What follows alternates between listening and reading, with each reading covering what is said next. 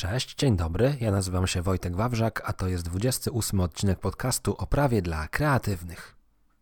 Dzisiaj chciałbym zaprosić Cię do odsłuchu rozmowy z Mikołajem Lechem, z rzecznikiem patentowym, specjalistą w zakresie prawnej ochrony marki, autorem bloga o znakach towarowych, autorem bloga uznanego, cieszącego się dobrą sławą, renomą, reputacją, jeśli mogę tak powiedzieć na wstępie. Mikołaj jest świetnym facetem, świetnym prawnikiem, świetnie pisze o znakach towarowych, świetnie doradza klientom, mogę opowiadać o nim wszystko świetne, co tylko przyjdzie mi do głowy, natomiast pozostawiam to Tobie do oceny po odsłuchaniu dzisiejszej rozmowy. A z dzisiejszej rozmowy dowiesz się m.in., że podczas 3-minutowego spotkania z rzecznikiem patentowym możesz oszczędzić nawet 50 tysięcy złotych. Tak, to możliwe. Dlaczego i jak to możliwe? Tego dowiesz się z rozmowy z Mikołajem. Dowiesz się również tego, jak mądrze wybrać nazwę swojej firmy. Jak przed rozpoczęciem biznesu nie narobić sobie problemów. Dlaczego warto zarejestrować znak towarowy, jak to zrobić, no i w końcu jak korzystać z cudzych znaków towarowych w swojej działalności, czy to reklamowej, czy to promocyjnej, czy to stricte informacyjnej. Rozmowa jest długa, rozmowa jest pełna konkretów, praktycznych przykładów, genialnych ciekawostek. Naprawdę gorąco zachęcam Cię do poświęcenia czasu i odsłuchu tej rozmowy, mimo że trwa prawie półtorej godziny. Myślę, że będzie to dobrze poświęcony czas. Nie przedłużam, zostawiam Cię można powiedzieć, sam na sam z Mikołajem, a w zasadzie z naszą rozmową. I usłyszymy się jeszcze na sam koniec. Tradycyjne kilka słów na pożegnanie ode mnie też na końcu się znajdzie. A teraz już pędzimy prosto do rozmowy. Cześć Mikołaj, dziękuję za przyjęcie zaproszenia. Dzięki. Przedstawiłem Cię już we wstępie, więc nie będę się powtarzał. Natomiast zawsze proszę gościa, że mimo wszystko on też sam się przedstawił, może powie coś więcej niż ja o nim powiedziałem na początku. No to ja może w kilku słowach powiem, że jestem rzecznikiem patentowym i często powtarzam, że no, kto właściwie wie, czym rzecznicy patentowi się zajmują. Jak sama nazwa wskazuje, są to patenty, ale w sumie to jest tylko wycinek naszej pracy. Ja się wyspecjalizowałem w prawnej ochronie marki i pewnie o tym będziemy za chwilę najwięcej rozmawiać, ale powiem może jedynie w ramach promocji troszkę naszego zawodu, że rzecznik patentowy to taki bardzo ciekawy zawód, który łączy w sobie z jednej strony uprawnienia prawnika, bo mamy różne tematy związane na przykład ze sporami, możemy prowadzić spory przed sądami, a z drugiej strony powinniśmy posiadać wiedzę również czysto techniczną, żeby móc zrobić na przykład ten opis patentowy. Więc e, rzecznik patentowy to taki specjalistyczny zawód e, od początku wyspecjalizowany we własności przemysłowej, czyli tym wszystkim, co się dzieje właściwie w urzędzie patentowym. No właśnie i też od razu bym słuchaczom na wstępie powiedział, że jeżeli szukają kogoś, kto chciałby się, kogoś, kto by się podjął ich znaku towarowego ochrony czy innych kwestii, to muszą sobie zdawać sprawę, że owszem, są prawnicy, którzy mogą się tym zająć, są pewnie i radcowie prawni, którzy mogą się tym zająć. Natomiast jednak wydaje mi się, że rzecznicy patentowi z uwagi na ten specjalistyczny to kształcenie mają tutaj największe doświadczenie i największe kompetencje. Ja może dodam w ten sposób, faktycznie zgadza się, od 2015 roku zgłaszać znaki towarowe faktycznie mogą adwokaci i radcowie prawni obok rzeczników patentowych. Natomiast, y, jak sam pewnie wiesz, na aplikacji radcowskiej czy adwokackiej uczą Was wszystkiego. My mamy to szczęście, że od początku jesteśmy profilowani na tą własność przemysłową, więc y, my na przykład z opisów patentowych to nie wiem, ponad 200 godzin wykładów i jakichś ćwiczeń mieliśmy. I y, podobnie ze znaków towarowych, chyba nie, nie wiem nawet, czy kwestia znaków nie była bardziej omawiana. Natomiast można powiedzieć tak, nasza trzyletnia aplikacja skupia się stricte na własności przemysłowej z wycieczkami do różnych elementów własności intelektualnej, typu prawa autorskie, prawo celne i tego typu rzeczy, więc mm, tak naprawdę my później w pracy zawodowej zajmujemy się tylko i wyłącznie tego typu tematami. W konfrontacji to na przykład z jakimś radcą prawnym, który często, albo adwokatem, który z jednej strony robi y, tematy związane z rozwodem, y, kwestie gospodarcze, to te znaki towarowe są w jego obrębie zainteresowań albo jednostkowo, albo dopiero w sytuacji, kiedy faktycznie jego kancelaria specjalizuje się we własności intelektualnej. Tak więc z samego faktu, że ktoś jest adwokatem czy radcą prawnym, mm, to to nie oznacza, że on się zna na, na wszystkim. Czyli pewnie też będziemy mówić o tym, że specjalizacja jest dobra. Tak, tak. O, o, tym też ostatnio sporo rozmawialiśmy przy okazji innego podcastu poza prawem, do którego również oczywiście odsyłamy. Natomiast, tak jak ty wspomniałeś, rejestracja znaku towarowego ale mówię, że powiedzmy sobie również, że tak naprawdę nie chodzi może o to samą rejestrację, bo nawet jeżeli ktoś ma jakiś problem, który chciałby skonsultować dotyczący znaku towarowego, czy może jakieś logo gdzieś wykorzystywać, czy nie może, czy warto chronić, czy nie warto chronić, to też moim zdaniem dużo bardziej warto zgłosić się do ciebie, dużo bardziej warto zgłosić się do rzecznika patentowego niż do jakiejś kancelarii, która ma jeden e, z 24 specjalizacji jako znaki towarowe. Obok prawa cywilnego. Obok prawa cywilnego. I to tyle, chyba tyle słowem wstępu. E, ja sobie pomyślałem, że w tym naszym odcinku e, dalibyśmy taki dość ogólny background o znakach towarowych dla branży kreatywnej. I takie moje pierwsze pytanie do ciebie, e, najbardziej naturalne dla prawnika, który zaczyna od definicji, od punktu wyjścia, to byłoby takie, czym w ogóle są te znaki towarowe? Kiedy myślimy znak towarowy, to co nam się powinno zapalić w głowie i co powinniśmy sobie pomyśleć? Wiesz co, ja właśnie opracowuję moim zdaniem fantastyczny artykuł o niekonwencjonalnych znakach towarowych, więc y, hamuj mnie, gdybym za bardzo wymieniał wyjątki. Mój artykuł zresztą zaczynam od tego, że cokolwiek wiesz o znakach towarowych, to ci tak namieszam w głowie, że, że będziesz wiedział mniej niż na początku. Ale maksymalnie wszystko upraszczając, ja zawsze swoim klientom tłumaczę w ten sposób, że znak towarowy to jest każde oznaczenie, które może służyć do komercyjnego oznaczania towaru bądź usługi. I co do zasady chodzi o to, żeby nasza, nasz towar, który wprowadzamy na rynek, albo nasza usługa w jakiś sposób odróżniała się na rynku. Nie mówię tutaj o jakości czy, czy, czy jakiejś obsługi klienta. Chodzi mi jedynie o to, że jeżeli ktoś na przykład prowadzi zakład dentystyczny, to jeżeli nazwie go zakład dentystyczny, to nie używa w ogóle znaku towarowego, bo to jest zwykła informacja o rodzaju świadczonych usług. Natomiast jeżeli nazwie ten swój zakład dentystyczny na przykład słowem magnolia, no to magnolia w żaden sposób się z tego typu usługami nie kojarzy, w związku z czym ma tak zwaną zdolność odróżniającą. Pozwala takiego lekarza wyróżnić na tle jego konkurencji. W związku z czym to właśnie to słowo magnolia to jest coś, co z jednej strony pełni funkcję znaku towarowego, a z drugiej strony warto taki znak towarowy chronić. W praktyce przedsiębiorcy zastrzegają najczęściej z jednej strony jest to logo firmowe, z drugiej strony jest to nazwa, czasami również sygnet, czyli powiedzmy grafika, która nie zawiera słów. Do niedawna był, była jeszcze, było coś, coś takiego, że trzeba było ten znak towarowy przedstawić w sposób graficzny. W zakresie znaków unijnych ta definicja zmieniła się właściwie w 2017 roku. W zakresie znaków tutaj krajowych w marcu 2019, tak więc właściwie kilka dni temu. Więc dzisiaj nie ma już tego wymogu graficznej przedstawialności, mimo co teoretycznie oznacza, że możemy chronić zapachy, dźwięki i różnego rodzaju inne znaki niekonwencjonalne. I faktycznie tych znaków dźwiękowych też e, trochę jest porejestrowanych. Natomiast co do zasady nie zmienia się jedno, że cokolwiek my zgłaszamy do, do Urzędu Patentowego, mówię w zakresie tych znaków towarowych, to to musi być przedstawione w taki sposób, na tyle w sposób e, jednoznaczny, aby można było spokojnie taki znak towarowy zmysłem wzroku, e, na przykład wzroku e, spokojnie odgadnąć, czy odgadnąć, czy rozczytać. Tak więc e, w mediach obecnie bardzo dużo jest artykułów o tym, że za chwilę zapachy będziemy rejestrować, że smaki, teoretycznie jest to niewykluczone, ale pod warunkiem, że będziemy w stanie tak przedstawić to w rejestrze, aby taki smak czy zapach każdy mógł swobodnie odczytać. I tu jest problem. I bez względu na to, czy przedstawimy go w sposób graficzny, na przykład jakimś e, równaniem chemicznym, e, czy w jakiś inny sposób, to problem pojawia się w tym, że ludzie przeglądający na przykład te rejestry Urzędu Patentowego muszą mieć możliwość zapoznać się z tym w sposób jednoznaczny. Dla mnie, jeżeli będzie taki zapis chemiczny, to ja będę miał duży problem, żeby z zapisu e, chemicznego odczytać na przykład zapach. Więc to, to są takie ciekawostki. I... No właśnie, tu, bym, tu bym się wtrącił zgodnie z Twoją prośbą, żebym Cię hamował.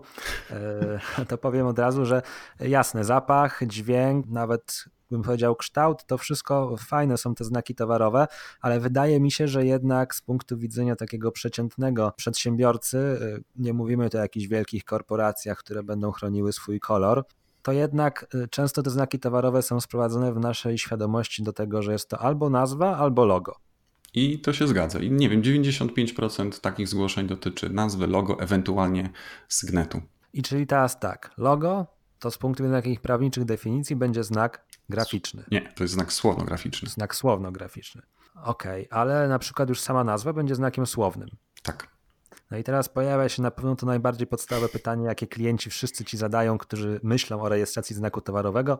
Panie Mikołaju, to lepiej chronić znak słowny czy słownograficzny? Zresztą ja sam ci to pytanie zadawałem, kiedy zastanawiamy się nad ochroną swojego logo. Tak, ja wtedy odpowiadam, to zależy. To jest y, ciekawy temat i na moim blogu, którego zacząłem prowadzić na początku 2013 roku, to był chyba jeden z pierwszych trzech artykułów, które napisałem, właśnie dlatego, że od tego się zaczyna każda rozmowa o ochronie marki. Ja uważam tak, nie ma prostej odpowiedzi na to pytanie. Każda z form ochrony ma swoje plusy i minusy. To nie jest tak, y, wiem, że przedsiębiorcy chcieliby wszystko sprowadzić do prostej odpowiedzi. Tak, nie, wygram, nie wygram, albo słowne, albo słownograficzne. Często jest tak, że to wszystko zależy od e, danego znaku, zależy również od danego przedsiębiorcy, jakie chce podjąć ryzyko. Bo często zdarza się tak, że, że, że przedsiębiorcy mają marki, które tak naprawdę są na granicy opisowości albo wręcz są znakami opisowymi, co oznacza, że w sposób jednoznaczny wskazują, jakie oferują usługi. Podejrzewam, że tych zakładów dentystycznych czy klinik dentystycznych bez żadnego dodatkowego fantazyjnego słowa jest masa. I teraz y, ja, ja zresztą miałem kiedyś taką historię z przedsiębiorcą, który chciał zastrzec y, znak towarowy będący jego domeną internetową. I ja może tutaj nie powiem o jaką domenę chodziło, ale coś na kształt naczynia24.pl. Powiedział, że od 10 lat rozwija tam swój sklep i po prostu pojawiła się konkurencja, która używa domeny naczynia24.eu czyli podszywa się pod niego, korzysta z jego renomy. Ja, zanim mi jeszcze wytłumaczył, czym się zajmuje, mówię, proszę pana, czy pan czasem nie prowadzi sklepu internetowego, w którym sprzedaje naczynia 24 godziny na dobę? On mówi tak. No widzi pan, e, marka, którą uważa pan, e, że chciałby pan zastrzec, tak naprawdę jest zwykłą informacją handlową, co pan, co pan oferuje. Więc w takiej sytuacji, jeżeli przedsiębiorca ma znak opisowy albo boimy się, że, że Urząd Patentowy uzna, że on jest opisowy, to proponuję klientowi zgłoszenie logo, ale też przy takiej świadomości, że nie do końca będzie miał pewność, czy chroni płaszczyznę fonetyczną, aczkolwiek w tym przypadku miałbym pewność, że, że chroni tylko i wyłącznie logo, ale w sytuacji, kiedy na przykład to są takie znaki towarowe trochę będące na granicy, no to... wiesz, od razu, od razu też ci wtrącę, że mam wrażenie, że to taka trochę moja też sytuacja, bo przecież e, sam zastanawiałeś się przy moim znaku, czy prakreacja y, może przejść jako słowny znak, dlatego że jednak można by się zastanawiać, czy jednak nie wskazuje w jakimś tam sposób na to, co ja robię. Po części tak, ale to może wynikało trochę już z tego mojego takiego, wiesz, jak się zna wyjątki od wyjątków, to człowiek czasami tą opisowość widzi wszędzie. Tym bardziej, że mamy takie doświadczenie z tym urzędem unijnym, który rejestruje te znaki towarowe, EUIPO, że on się czepia absolutnie do wszystkiego. I mamy takie, czasami takie sytuacje, gdzie walczymy trochę z tymi ekspertami z urzędu mm, w Alicante w Hiszpanii, gdzie oni się dopatrują opisowości w takich znakach, gdzie już się po prostu śmiejemy tutaj, że naprawdę ten ekspert musiałby być bardzo kreatywny, dopatrując się źródła pochodzenia tych tutaj usług, czy, czy tego, co klient oferuje. Tak więc Polski Urząd Patentowy nie jest tak restrykcyjny, powiem więcej, jest bardziej przewidywalny w tym wszystkim. I tak czasami zgłaszamy znaki do EWIPO i niestety ja muszę klientowi powiedzieć w ten sposób, że klient znów chciałby jasną odpowiedź, czy znak jest opisowy, czy nie. A ja mówię, niestety, przykro mi, to zależy od eksperta, do którego to trafi. I to moim zdaniem źle trochę świadczy o tym y, urzędzie, ponieważ jego decyzje są nieprzewidywalne. I to nie jest tylko moje zdanie, ale też wielu rzeczników patentowych. Natomiast jeżeli sprawa trafia do Polskiego Urzędu Patentowego, to ja mam świadomość taką, że z ekspertem jestem w stanie jakąś y, korespondencję prowadzić i moje logiczne argumenty są w stanie tego eksperta przekonać, w związku z czym praktyka Polskiego Urzędu Patentowego jest bardziej przewidywalna. Myślę, że w Twoim przypadku ja się tak głośno wtedy zastanawiałem, czy jest opisowy. Moim zdaniem nie jest opisowy. Co najwyżej można uznać, że ten znak towarowy jest aluzyjny. Zresztą opisowy to znaczy, że osoba, która teoretycznie mogła być Twoim klientem, słysząc prakreacja, pomyślałaby, tak, usługi prawne. raczej myślą coś zupełnie innego. Raczej jakieś usługi grafików, wiesz, tego typu rzeczy, jeżeli już byśmy się upierali. Ale przykładem znaków, które y, w Polsce przechodzą, są na przykład znaki aluzyjne, czyli ja podaję zawsze przykład y, słowa piekuś, to wiadomo, nawiązuje do piekarni. Apteo to jest firma, która tam chyba zaopatruje apteki. Smakuś to jest jakiś soczek, więc to są takie rzeczy, które sugerują powiedzmy to, co pod daną nazwą jest oferowane, ale nie jest to takie łopatologiczne wskazanie. I ja mam właśnie takie doświadczenie, że przedsiębiorcy popełniają dwa rodzaje błędów, czyli po pierwsze wchodzą w te znaki opisowe I to jest niestety, znaczy to nie jest najgorsza sytuacja, ponieważ wtedy mówię, że w wersji słownej prawdopodobnie tego znaku nie zarejestrujemy, ale z drugiej strony nikt panu nie ukradnie tej marki, nikt jej nie zastrzeże i się tutaj wybronimy. Tak więc... Mogę, mogę na chwilę się wtrącić, bo y, to właśnie ten twój przykład naczyń 24 jest dla mnie y, bardzo fajny, bo teraz y, kolejne pytanie, jakie chciałem ci zadać, to było pytanie, dlaczego warto zarejestrować znaki, byś mi odpowiedział, że dlaczego, ale teraz mi przyszło do głowy, bo tak powiedziałeś, naczynia 24, no wiadomo, że to jest znak typowo wskazujący, co ja robię, sprzedaję naczynia 24 godziny na dobę. Ale czy to oznacza, że jeżeli ja teraz sobie zastrzegę taki znak słowno-graficzny w postaci logo, gdzie będzie występowało to naczynia 24, czy to daje mi to rzeczywiście jakieś e, zalety w takim znaczeniu, że tą domenę naczynia 24 EU mógłbym próbować torpedować w jakiś sposób dzięki takiemu znakowi? Wiesz co, to ci podam inny przykład. Mhm. Sprawa bardzo świeża. Ja, wiesz, co innego jest kwestia prawna. Od strony prawnej znaki towarowe opisowe, które są ubrane w tą szatę graficzną i są zarejestrowane, są nazywane znakami słabymi, czyli takimi, które tak naprawdę mają tylko ochronę na, na to, co widać. Czyli wystarczy obejść prawo, ubierając to samo słowo w inną grafikę, czyli no właśnie, na przykładzie... Się, te, właśnie tego się boję, bo tak jak gdyby mi się wydaje, że jest jakiego znaku trochę jest bez sensu, bo chroni nas tylko przed tym, że ktoś identycznego logo nie wykorzysta, a już nie o to chodzi. Tak, ale to jest od strony prawnej, a praktyka praktyką. I powiem Ci, że podam Ci dwa przykłady, które mi uświadomiły, że to nie jest wcale zły pomysł rejestrować znaki towarowe, które są y, opisowe na płaszczyźnie fonetycznej, ale fantazyjne na płaszczyźnie graficznej. Otóż miałem taką poradę, w której Okazało się, że jedna firma zarejestrowała właśnie tego typu znak towarowy i później w oparciu o ten słownograficzny znak towarowy skutecznie zaczęła blokować reklamy Google AdWords swoich konkurentów. Czyli czasami, nie wiem, czy tam teoretycznie powinien jakiś człowiek weryfikować te skargi na takie reklamy, ale być może jakiś algorytm tutaj działa. I na tym przykładzie, powiedzmy, może się tak zdarzyć, że ktoś mógłby zablokować w widocznych elementach reklam Google AdWords słowo naczynia. Tak się w tym przypadku mojego klienta, oczywiście tam chodziło o inny znak, tak się zdarzyło, więc ja mówię przecież od strony prawnej nie powinno tam być, ale od strony praktycznej udało się to zrobić. Natomiast drugi przykład, dużo bardziej brzemienny w skutkach, był taki, gdzie klientka prowadziła sklep internetowy pod nazwą rodzajową. I konkurencja, która przed nią też prowadziła taki sklep, też pod taką nazwą, oczywiście z troszkę inną domeną, próbowała zarejestrować słowny znak towarowy i oczywiście dostała odmowę z Urzędu Patentowego. Nie miałem w ręku tej decyzji, ale dla mnie to był tak oczywisty przypadek, że wiedziałem, że chodziło o to, że ten znak po prostu nie nadaje się do, do odróżniania towarów bądź usług, bo te towary jednoznacznie w tej nazwie były, czyli coś na ala przykład rowery.pl. Natomiast y, dokonali drugiego zgłoszenia jako znak słownograficzny. Problem był tego typu, że, on, że ta klientka została później pozwana e, przed tym sądem e, domenowym mm, w Warszawie. Ja miałem zresztą wywiad z prezesem tego sądu e, w ramach mojego podcastu, więc jeżeli kogoś by temat zainteresował, jak te spory się odbywają, to zachęcam. Natomiast o co chodzi? Tam niestety arbiter popełnił pewien błąd, bo na papierze wszystko się zgadzało, czyli był zarejestrowany znak słownograficzny do oznaczania identycznych towarów.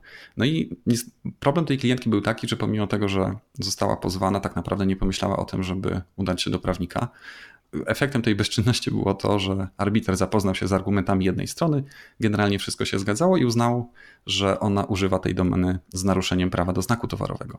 I ona tą domenę straciła, czyli domenę, w oparciu o którą y, prowadziła sklep internetowy.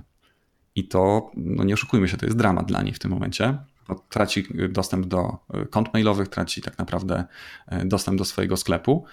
Natomiast wynikało to po prostu z tego, i to było dla mnie zaskoczeniem, że ktoś, pomimo tego, że zarejestrował taki znak towarowy, który znowu od strony prawnej nie powinien nam, nam dawać zbyt wiele, od strony faktycznej stał się narzędziem, dzięki któremu ona straciła domenę internetową. Tak więc, szczerze mówiąc, po tych kilku takich y, historiach, gdzie takie rzeczy udało się zablokować, inaczej, gdzie wykorzystując taki znak towarowy słownograficzny, faktycznie można było egzekwować prawo, no uważam, że to nie jest wcale pozbawione sensu, bo praktyka praktyką. I, I, okazuje się, że podejrzewam, że gdyby taki, taka sprawa trafiła na przykład na Allegro, czyli byłoby zgłoszenie, że ktoś narusza nasz znak towarowy, to nie wiem, czy tych, nie chcę powiedzieć ekspertów z Allegro, ale osób, które przyjmują te skargi, zgrabny prawnik nie byłby w stanie zakręcić trochę i, i czy nie poblokowałyby. To, to, to bardzo ciekawe rzeczy przedstawiłeś. E, mega praktyczne moim zdaniem, bo nad tym się tak właśnie zastanawiałem, że to będzie taki mój argument za chwilę, który będą powielać ludzie pod tytułem dlaczego nie warto rejestrować znaków towarowych, a teraz okazuje się, że nawet w praktyce te znaki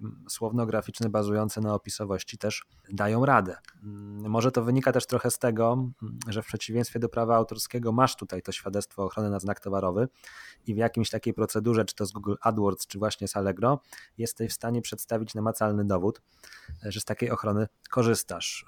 W przeciwieństwie właśnie do tych wszystkich skarg na, dotyczących związanych z prawem autorskim. Tak, gdzie tak, tak. jak gdyby już tej siły argumentacji nie ma, bo nie masz nic do przedstawienia poza tym, że twierdzi, że jesteś twórcą. Tutaj, krótko mówiąc, pokazujesz algorytmowi, czy pokazujesz działowi odpowiedzialnemu za skargi określone, określony dokument, który no, wygląda poważnie, brzmi poważnie i dzięki temu jak gdyby praktyczna siła tego dokumentu sprawia, że w pewnych sytuacjach niby z góry przegranych, jednak los się może przechylić na twoją stronę. Tak, i wiesz co, to, to mam jak ze wszystkim e, kwestia znaków towarowych czy prawa patentowego. Ja to trochę porównuję do pistoletu. Wiesz, pistolet sam w sobie nie jest ani dobry, ani zły. Możesz z niego, czy tam ze strzelby, możesz celować w niedźwiedzia, który cię atakuje, albo w ochroniarza, kiedy chcesz okraść bank, więc to nie jest ani dobre, ani złe. Natomiast ludzie to wykorzystują czasami w nietyczny sposób. I wielu osobom się wydaje, że wystarczy zgłosić znak towarowy, aby mieć prawa do marki. I co do zasady, tak, tylko część tych osób próbuje tym narzędziem prawnym przejąć cudze marki. I teraz są takie sytuacje, że jeden przedsiębiorca działa na rynku i to dotyczy, to jest problem na przykład sklepów internetowych, bo że nie wchodząc tutaj w zbytnie szczegóły, ale zasada jest taka, że jeżeli ktoś prowadzi lokalny sklepik, na przykład jakiś warzywniak, to tak naprawdę nawet jeżeli ktoś zarejestruje taki znak towarowy, jakim on się posługuje, mówię tutaj tak naprawdę o nazwie, no to on może jeszcze dalej powoływać się na tak zwane prawo używa, używacza uprzedniego, czyli prawo tej osoby, która danym oznaczeniem posługiwała się jako pierwsza w niewielkim wymiarze, w lokalnym charakterze i ona dalej może sobie ten warzywniaczek prowadzić, nawet jak jej ktoś będzie groził tym zarejestrowanym znakiem towarowym.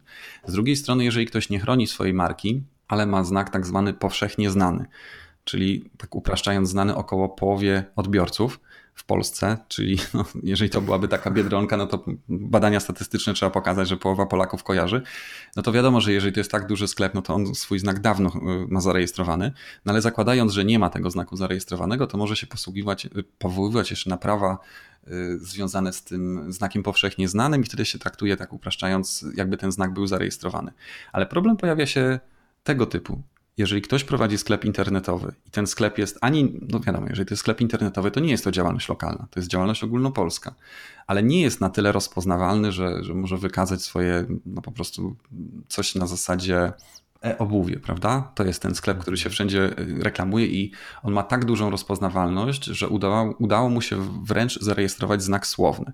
To jest też inny temat, że jeżeli y, znak opisowy nabędzie ogromną popularność i rozpoznawalność, to nabywa tak zwanej wtórnej zdolności odróżniającej.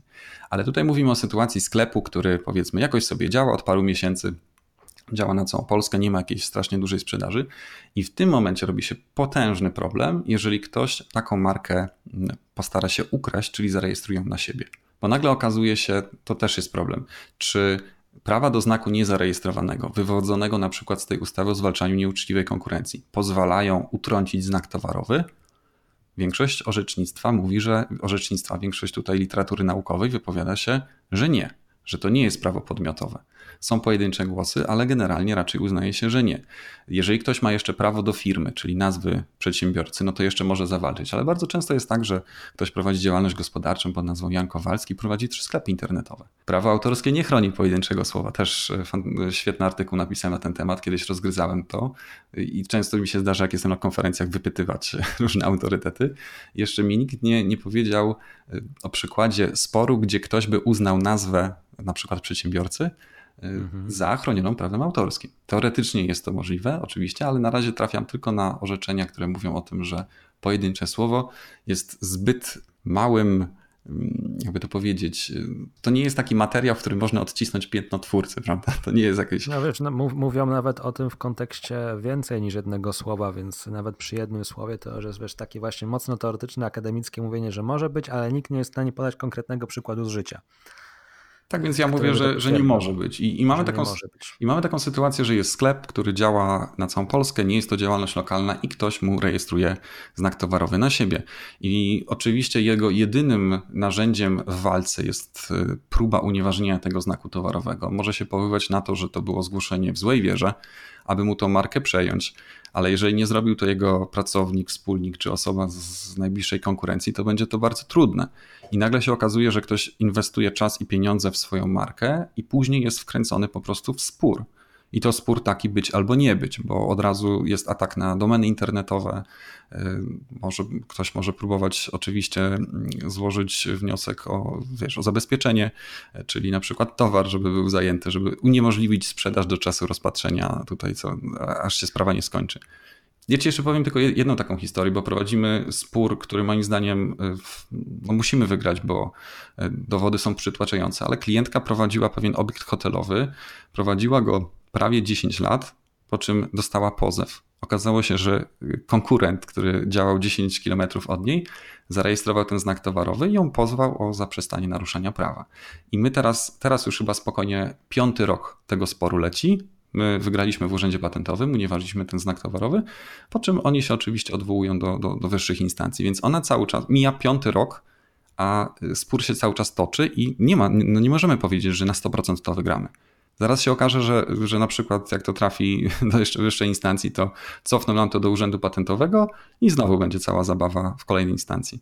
Więc to jest sytuacja taka, patrząc na ilość problemów, jakie wynikają z tego, że ktoś na przykład swojego znaku nie zarejestrował i później musi o niego walczyć w sądzie, to naprawdę koszt rejestracji znaku, w zamian za co mamy po prostu święty spokój, to jest po prostu no, nieporównywalne. Ja czasami mam takie wrażenie, że y, może tak mi się zdarzy kiedyś, że, że zapytam takiego przedsiębiorcy na końcu całego sporu, który zostanie, miejmy nadzieję, wygrany, ile by dał, żeby cofnąć czas i naprawić ten błąd, bo mam wrażenie, że naprawdę 95% sporów o marki nie, miał, nie miałoby po prostu miejsca, gdyby przedsiębiorca założył działalność gospodarczą, mądrze wybrał tą nazwę, czyli zrobił tak zwane badanie zdolności rejestrowej tego znaku i od razu go zarejestrował. I wtedy robimy biznes, nikt się nie przejmuje, kto ma prawa do marki, bo to jest po prostu już ustalone. Czyli krótko mówiąc, e, Twoim zdaniem najlepszym momentem na w ogóle zastanawianie się nad tematem marki, czy też e, powiedzmy kolokwialnie nazwy firmy, czy też nazwy produktu, jest jeszcze czas przed w ogóle jego uruchomieniem, przed rozpoczęciem funkcjonowania. Zdecydowanie, ponieważ ja wspomniałem o tym, że jeżeli popełnimy błąd, bo moim zdaniem od strony prawnej to jest błąd, od strony marketingowej możemy się zastanawiać, czy wejście w nazwę opisową to dobry pomysł.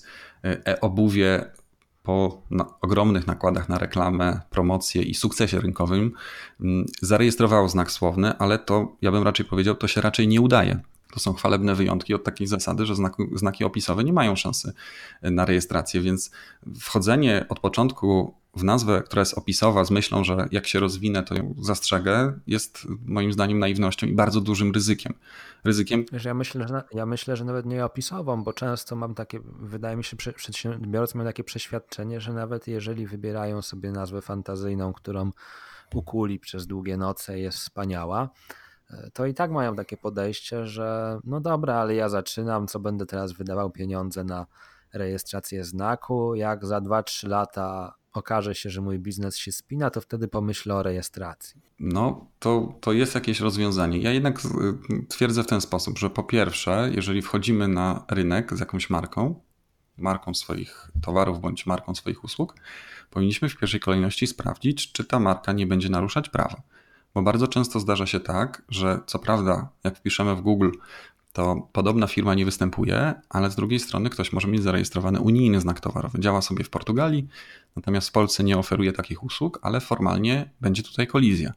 I bardzo często zdarza się tak, że ktoś się do mnie odzywa, że działał na rynku na przykład 3 lata i nagle dostał pismo od prawników konkurenta, że on narusza znak towarowy i żądają od niego oddania po prostu domeny internetowej i ma 14 dni na to, żeby po prostu zejść z rynku.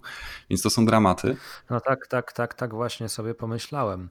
Tym bardziej, że jak gdyby jest taki trend e, mówienia wśród osób zaczynających, że jak zaczynasz swoją działalność i masz genialny pomysł na swoją markę, typu freelancer będzie zajmował się marketingiem i nagle wymyślił e, świetną nośną nazwę dla budowania tej swojej marki, to pozakładaj jak najszybciej wszystkie profile społecznościowe, porezerwuj wszystkie domeny, żeby były na ciebie. No i co z tego, jak za dwa lata się może okazać, że ktoś pod taką marką działa dużo wcześniej, ty masz ewidentną kolizję. Tak, i mając znów ten zarejestrowany znak towarowy, taki przedsiębiorca na spokojnie zgłosi do Facebooka, zgłosi na Amazon, na Allegro, do sądu e, do spraw tych domen internetowych i po prostu wszystko odbierze. Więc nie tędy droga, żeby wykupywać wszystkie domeny, tylko pierwsze kroki powinniśmy y, skierować, powiedzmy, czy swoje myśli w stronę Urzędu Patentowego, bo można, bo to jest taka potoczna, potoczne mity, że szybko za, sprawdzę, czy nie ma podobnej nazwy w Google, szybko zarejestruję domenę internetową, a ktoś, kto jest troszeczkę bardziej świadomy w tych mandrach prawnych, po prostu zgłosi znak towarowy. I powiem Ci, więcej miałem taką historię, gdzie jeden y, przedsiębiorca wymyślił pewną markę, powiedzmy fantazyjną, naprawdę ją wprowadzał od kilku tygodni na rynek, więc ona ledwie tam powiedzmy kilkadziesiąt sztuk wprowadził i nagle jego konkurent zaczął tak samo nazywać swoje towary. No i on w pierwszym odruchu zaczął go tam, odezwał się do niego, zaczął mu grozić, a później jak widział, że to nie zadziałało, to się do mnie odezwał. No to ja mu powiedziałem, zanim cokolwiek będziemy robić, to szybko zgłaszamy ten znak do ochrony. I wiesz co się okazało? Ten jego konkurent też udał się do rzecznika patentowego i zgłosili znak towarowy dwa dni przed nami. I była teraz kwestia, mówię, ok, jeżeli wykażemy, że był kontakt między wami, to możemy zaatakować i wykazywać złą wiarę. Ale dla klienta to jest znowu świadomość, prawda? Trzech, czterech, pięciu lat walki o markę. To był mały przedsiębiorca, który dopiero zaczynał.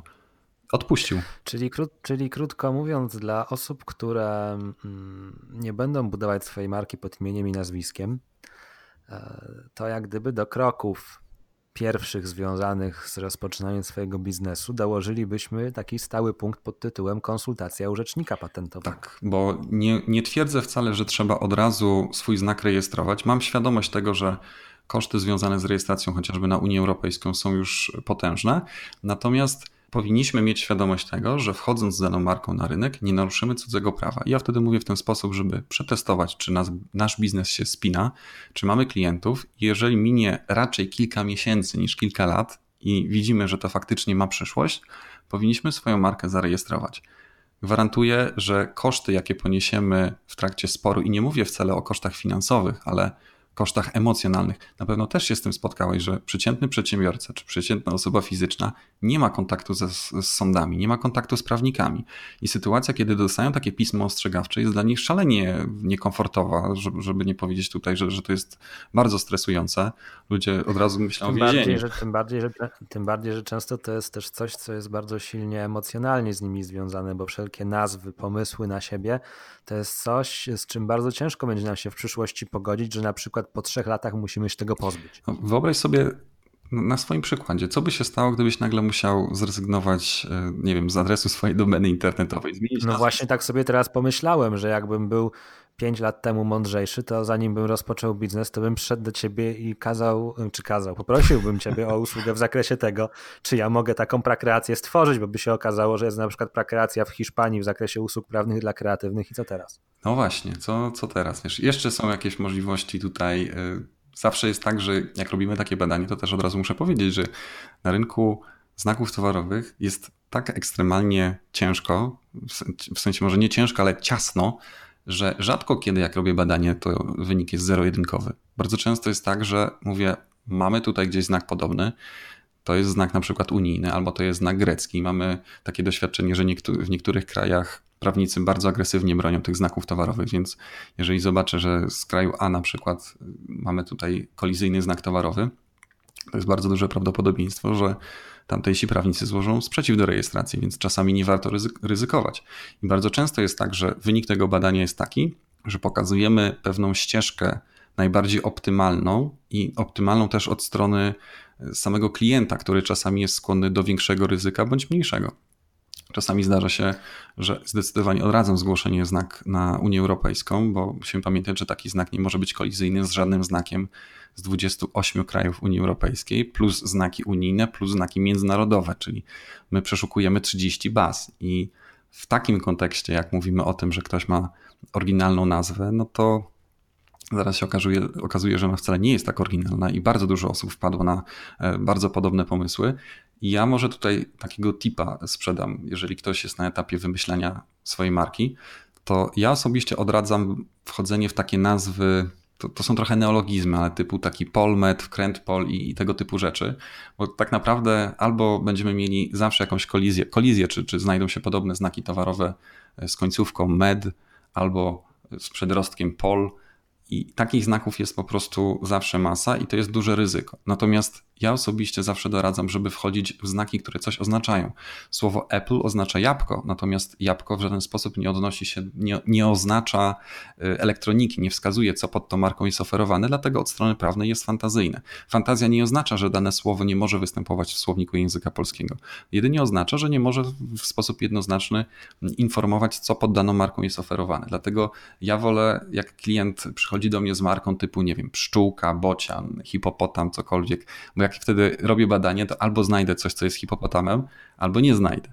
I wyniki są jednoznaczne, ale też taki znak towarowy od strony prawnej jest silniejszy, ponieważ jeżeli ja byłem pierwszym hipopotamem na rynku i nagle konkurent wchodzi z nazwą hipcio, no to przepraszam, ale to nie jest przypadek i wcześniej nie było takiej nazwy, w związku z czym od początku na przykład nazwa mojego sklepu internetowego jest wysoce fantazyjna, ma wysoką zdolność odróżniającą, tak więc od strony prawnej taka nazwa jest silniejszy, nawet, nawet zanim ten sklep zostanie gdzieś tam rozpromowany. Tak więc y, już na etapie wybierania marki możemy wejść w taką, która będzie silna od strony prawnej.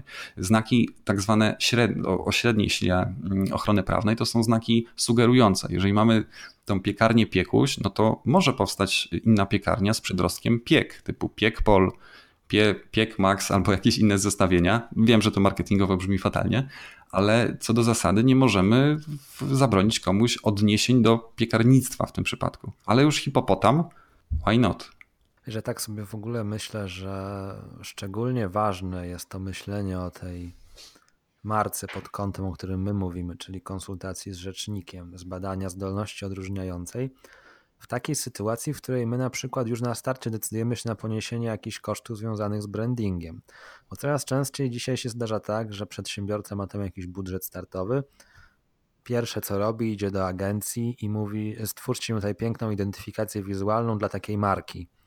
No i teraz agencja w jej kompetencjach raczej nie jest badać tego, czy to ma zdolność odróżniającą, i możemy się postawić również w takiej sytuacji, że oszczędzimy na konsultacji z rzecznikiem, z tobą czy z jakimkolwiek innym, e, zapłacimy agencji grube tysiące za identyfikację wizualną i po kilku miesiącach dowiemy się, że oto otrzymaliśmy identyfikację wizualną, z której korzystać nie możemy, bo w zasadzie pakujemy się na minę. Wiesz co, jak tak mówisz, ja, ja to wszystko przerobiłem, więc mogę ko kolejną historię opowiedzieć. Tak, y, uważam, że osoby, które kreują marki, agencje, one powinny mieć wyraźnie w umowie zapis, że one mogą zrobić jakąś taką wstępną analizę, bo przecież e, baza polskich znaków towarowych chociażby jest ogólnodostępna i każdy uważam, że może zrobić sobie takie badanie na identyczność.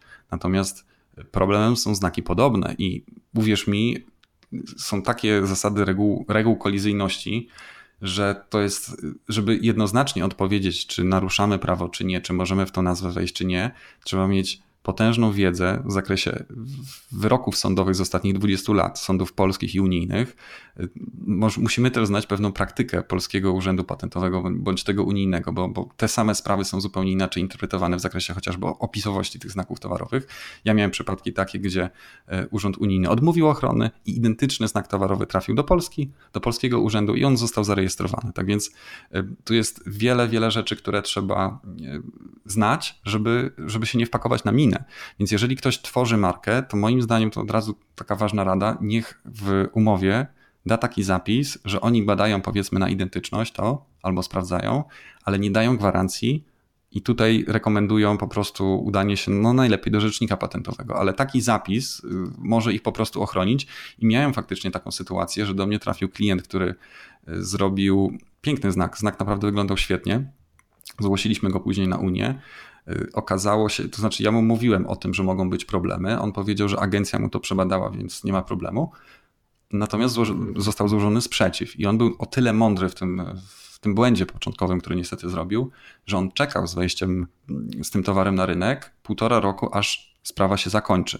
Ja mówię, dobrze, że tak zrobił, ponieważ oni, znaczy kwestia, czy zarejestrujemy znak, czy nie, to jest jedna rzecz, ale przecież tak naprawdę uznanie, że znaki są podobne, oznacza również, że my z naszą marką, jeżeli ona jest obecna na rynku, naruszamy prawo. I on półtorej roku czekał, aby ze swoim produktem wejść na rynek, żeby finalnie dowiedzieć się, że, że ten urząd uznał, że znaki są podobne. E, w, głównej mierze dlatego, że znak konkurenta udało się wykazać może nie tyle, że jest znakiem renomowanym, ale w krajach Beneluxu jest bardzo dobrze rozpoznawalny, więc jego siła oddziaływania jest większa i, i ta rejestracja została zablokowana. Klient podjął ryzyko, żeby zgłaszać, pomimo tego, że mu wskazaliśmy znaki kolizyjne, ale on został być może rozochocony trochę tą agencją, która mu to po prostu sprzedała. Więc osoby, które prowadzą takie agencje, powinny też się zabezpieczyć przed tym, bo no nie oszukujmy się, no, grafik nie jest specjalistą w zakresie znaków towarowych, nawet radca prawny z uprawnieniami też, jeżeli nie specjalizuje się we własności intelektualnej, to też y, z samego faktu, że jest po prostu ma uprawnienia zawodowe, nie znaczy, że, że, że, że się na tym zna, więc radzę tutaj ostrożność. Ja bym powiedział, że nawet jak ktoś się na własności intelektualnej zna, to niekoniecznie się musi znać na kolizyjności znaków towarowych, bo gdy do mnie ktoś przychodzi z takim tematem, to odsyłam go od razu do ciebie. No tak, tak, tak. Są, są różne ciekawe tematy i powiem, ale z drugiej strony, jak ja bym chciał tutaj powymieniać kilka spraw moich klientów, ale nie mogę. To są tak fascynujące rzeczy, y, jakie, jaką ludzie mają kreatywność. Ja w ogóle jeżeli kogoś temat interesuje, to polecam zajrzeć na, nas, na nasz fanpage na Facebooku Rzecznik Płakał, jak rejestrował, bo to po prostu wrzucamy znaki towarowe, które nas po prostu rozłożyły na łopatki. Jak robimy codziennie jakieś badania, to za, za, za każdym razem znajdujemy jakieś rewelacyjne znaki towarowe, więc kreatywność ludzka nie zna granic i też sprawy, z którymi się borykamy, gdzie, gdzie, gdzie musiałem czasami eksperta przekonywać takimi argumentami śmiesznymi, że, że podejrzewam, tak jak my się śmialiśmy, jak pisaliśmy to pismo, tak samo ten ekspert musiał się e, śmiać. Ale to jest nieważne. Ważne, że się dobrze skończyło, czyli tego eksperta przekonaliśmy. Więc e, temat naprawdę wyboru dobrej nazwy, żeby ta nazwa była z jednej strony atrakcyjna marketingowo, a z drugiej strony silna od strony prawnej, to musimy skorelować to tak, żeby i rzecznik patentowy był zadowolony i dział marketingu. To nie jest wcale takie proste.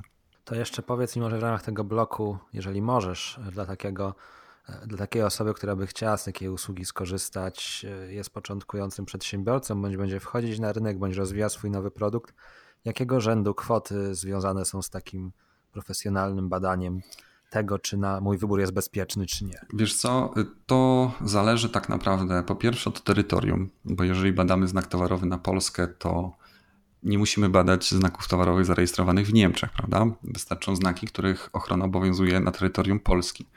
Y, w naszym przypadku te ceny zaczynają się od 600 zł w górę, ale to, to wynika z tego, że im więcej klas jest y, do przebadania, tym więcej pracy, czyli tym więcej godzin musimy na to poświęcić. Jeżeli chodzi o badanie na, na Unię Europejską, no to te ceny powiedzmy około 1000 złotych w zależności też od, od znaku. No i jeżeli badamy w trybie międzynarodowym, czyli na przykład na kraje typu Stany Zjednoczone, no to te ceny też są tam proporcjonalnie większe. I wszystko zależy oczywiście okay, od. Okay. Ale no, my mamy rząd kwot, nie, są, nie są to kwoty idące w miliony, dlatego poczynimy taką mądrą rekomendację dla wszystkich osób zainteresowanych bezpiecznym prowadzeniem biznesu, żeby w swój budżet startowy wpisywać tego typu kwoty również na zapobieganie, a nie leczenie w przyszłości. Czasami się nie da wyleczyć. Bo to można, bo to można powiedzieć, że to taka trochę szczepionka jest. Tak, tak. tak. No, to jest truizm. Wiesz dobrze o tym, że lepiej zapobiegać niż leczyć, ale ja to szczególnie czuję, kiedy ja mam takie rozmowy z ludźmi. To są takie, no nie oszukujmy się, od strony firmowej to są pewne dramaty, gdzie, gdzie ludzie się mnie pytają, to co ja mam, panie Mikołaju, teraz zrobić? A na przykład jest totalne naruszenie Mówię, możemy co najwyżej zawrzeć ugodę, żeby mniej bolało, ale, ale nie ma opcji, musimy po prostu z tego zejść. Problem jest również tego typu, co się dzieje, kiedy ktoś prowadzi sklep, powiedzmy, na którym sprzedaje jakąś markę produktu, ale nie jest, załóżmy, oficjalnym dystrybutorem. Częstym błędem jest to, że takie, takie osoby po prostu w domenie używają, to jest domena typu sony.pl albo sony.warszawa.pl i tu jest problem. I nagle się polityka takiej dużej firmy zmienia i mówi: Dobrze, współpracujemy dalej, ale na zasadzie takiej, że domeny są nasze, a my wam udostępniamy. I miałem historię przedsiębiorcy, który od 10 lat po prostu swoją domenę rozwijał, pozycjonował.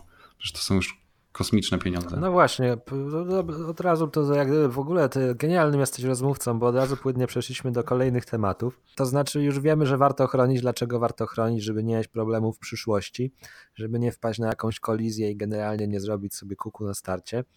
I to jest taka grupa tematów pierwsza. Druga grupa tematów, o której chciałem z Tobą porozmawiać, to jest właśnie to, co wolno, a co nie wolno w kontekście nawiązywania do cudzych znaków. I ten przykład Sony spłyciłbym do, tak, do takiego pytania, które może być atrakcyjne dla naszych słuchaczy. E, jestem teraz tutaj e, serwisem sprzętu, tak jak na przykład w Łodzi jest mnóstwo serwisów sprzętu Apple'a. I, I, czy teraz ja mogę w swoich przekazach i w swojej nazwie domeny, czy w ogóle w nazwie swojej firmy, na ulotkach, na stronach eksponować to logo Apple'a, twierdząc, że jestem mm, no, nie, nie dystrybutorem, ale na przykład e, serwisuję sprzęt Apple'a. Oczywiście nie jestem oficjalnym tam, e, jak oni tam się nazywają, ci ich oficjalni naprawiacze, tylko jestem sobie takim prywatnym prywaciarzem, który stwierdził, że będzie akurat specjalizował się w sprzęcie Apple'a. I czy teraz ja mogę to komunikować w taki sposób? To zależy. no zjedzą nas, zjedzą nas dzisiaj. Nie, ale postaram się tak to wytłumaczyć, żeby mniej więcej... Mm, zresztą powiem więcej. Ty podałeś przykład osób, które serwisują, ale przecież bardzo często wiele biznesów jest opartych o tak zwany import równoległy, czyli ktoś kupuje jakieś kosmetyki w Hiszpanii taniej i sprzedaje mhm. po prostu w Polsce, czym de facto psuje rynek oficjalnego dystrybutora z Polski.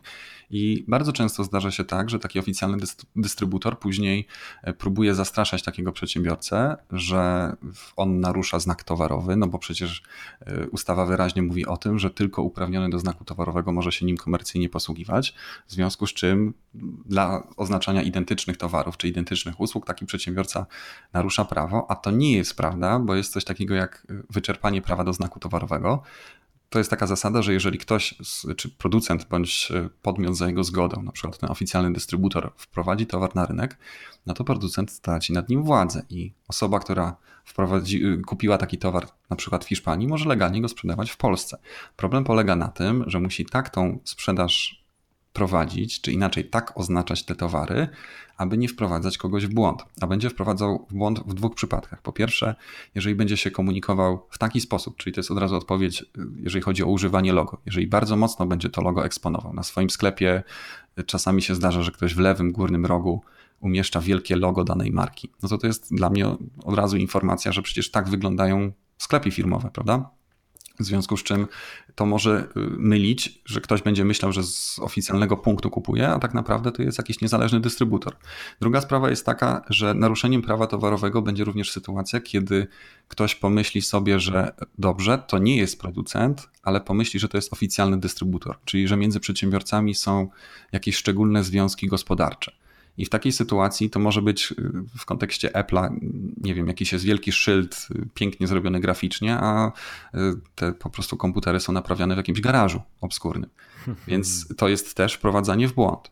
I to jest taka sytuacja, gdzie trzeba naprawdę ostrożnie używać słów w opisach tych aukcji, na przykład jeżeli to jest ktoś na Allegro e, tego, e, tego znaku towarowego używa, w zakresie zdjęć produktów, to też jest ciekawy temat, więc generalnie można informować o tym, że naprawia się tego typu sprzęt, natomiast trzeba tak ostrożnie używać tych znaków towarowych, aby nie zostać posądzonym o to, że się wprowadza klientów w błąd. Czyli ja zawsze mówię dla bezpieczeństwa, używajmy wersji słownej, czyli na przykład naprawiamy e, MacBooki albo naprawiamy sprzęt firmy Apple, a nie uderzamy jakimś wielkim jabłkiem czy, czy, czy po prostu napisem, który ściąga uwagę, a tak naprawdę reszta jest małymi literkami. Był ciekawy spór odnośnie e, serwisu samochodów marki BMW, gdzie kobieta która go prowadziła, po pierwsze w firmie użyła e, nazwy BMW, czy w ogóle serwis BMW. Przed swoim lokalem wielkie flagi z BMW umieszczała i oczywiście strona internetowa też miała te logo czy te znaki towarowe bardzo mocno wyeksponowane i sąd uznał, że ok, sprzedaje używane samochody, ale robi to w takiej formie, że osoba, która jeszcze gdzieś tam z daleka przejeżdża, no to przecież tak, tak wyglądają oficjalne salony BMW, pełna profeska powiedzmy. Krótko mówiąc, to możemy tak sprawdzić do tego, żeby unikać posądzenia, że chcemy się pod czyjąś renomę podpiąć. Tak. I, I od razu mówię, że nawet jeżeli to nie było naszym celem jakoś się grzać w cieple renomowanych znaków towarowych, to oficjalni dystrybutorzy po prostu atakują takich przedsiębiorców, bo nie oszukujmy się, oni psują im rynek. I to ja też podkreślam zawsze, to nie jest tak, że taki przedsiębiorca mały, który ściąga towar z zagranicy, narusza prawo on może, go, on może takie towary sprzedawać, tylko musi uważać, w jaki sposób to robi, ponieważ jeżeli będzie za bardzo eksponował te znaki towarowe, czy skopiuje wręcz opisy całych produktów, czasami zdarza się, że jeżeli taki opis jest y, napisany przez copywritera, nie wiem, opisu, kamera, miałem okazję kiedyś przeczytać taki opis, że kamera chyba Sony była opisywana smakami i zapachami no to już niekiedy się zdarza, że copywriterzy mają taki talent, że taki opis sprawia, że towar chętniej się sprzedaje. Więc skopiowanie takiego opisu prawdopodobnie będzie naruszało prawa autorskie. Też jest dylemat tego, czy można kopiować zdjęcia produktów od producenta. To też jest grubszy temat, bo to wszystko zależy od tego, jakie to zdjęcie jest. Jeżeli tam w tle są, nie wiem, dynie i kompozycja jesienna, no to chyba raczej nie ma wątpliwości, że to jest chronione prawem autorskim. A jeżeli to jest zwykły. Biorąc pod uwagę coraz bardziej restrykcyjne podejście do fotografii w orzecznictwie, to chyba najbezpieczniej jest przyjmować, że już niemal każda fotografia korzysta z ochrony. No tak, tak, tak, ale to jest, to jest trudny temat i nie wiem, że wszyscy chcieliby tak odpowiedź można, nie można, ale to, to jest trudne i czasami po co, po co ryzykować. Dodam może jedynie, że ta kwestia wyczerpania prawa do znaku towarowego dotyczy terytorium EOG, czyli Europejskiego Obszaru Gospodarczego, czyli upraszczając, to jest teren Unii Europejskiej plus y, kilka innych krajów. Więc jeżeli ktoś znajdzie świetną okazję, i też miałem przypadek przedsiębiorcy, który ściągał pewien towar ze Stanów Zjednoczonych, był szczęśliwy, bo w całej Unii Europejskiej ta marka nie występowała, a była tutaj bardzo dobrze rozpoznawalna. To była marka pewnego kosmetyku i po prostu po pół roku sprzedaży został pozwany. On mówi, ale jak to? Przecież ja mam oryginalne produkty producenta i nie naruszam prawa. A producent powiedział, udowodnij, że kupiłeś je na terenie Unii Europejskiej. Jeżeli nie, to jest książkowy przykład naruszenia prawa do znaku towarowego. I to jest kolejny temat, gdzie nie przenosimy się do Stanów Zjednoczonych, tylko na drugą półkulę, czy, czy bardziej na wschód, czyli Chin. Może być taka sytuacja, że kupujemy oryginalny produkt z Chin i wprowadzając go na teren Unii Europejskiej, naruszymy prawo do znaku towarowego. Wiesz co, Mikołaj, po tej rozmowie to chyba ludzie stwierdzą, że e, żaden biznes nie jest bezpieczny z punktu widzenia znaków towarowych. Nie, wiesz co, jak się mądrze, da, jeżeli mądrze się do tego podejdzie, w sensie nie popełni się takich dziecinnych błędów, to naprawdę jesteśmy w stanie e, nawet zyskać przewagę nad konkurencją bardzo szybko. I... Ale ja teraz już się nie dziwię, skąd jest tyle firm pod tytułem PPUH Zakład Przemysłowy. Bo to jest po prostu w miarę bezpieczne. Oczywiście, zgadza się. Wiesz, temat, temat jest bardzo ciekawy. Teraz mi się przypomniała też jeszcze jedna historia.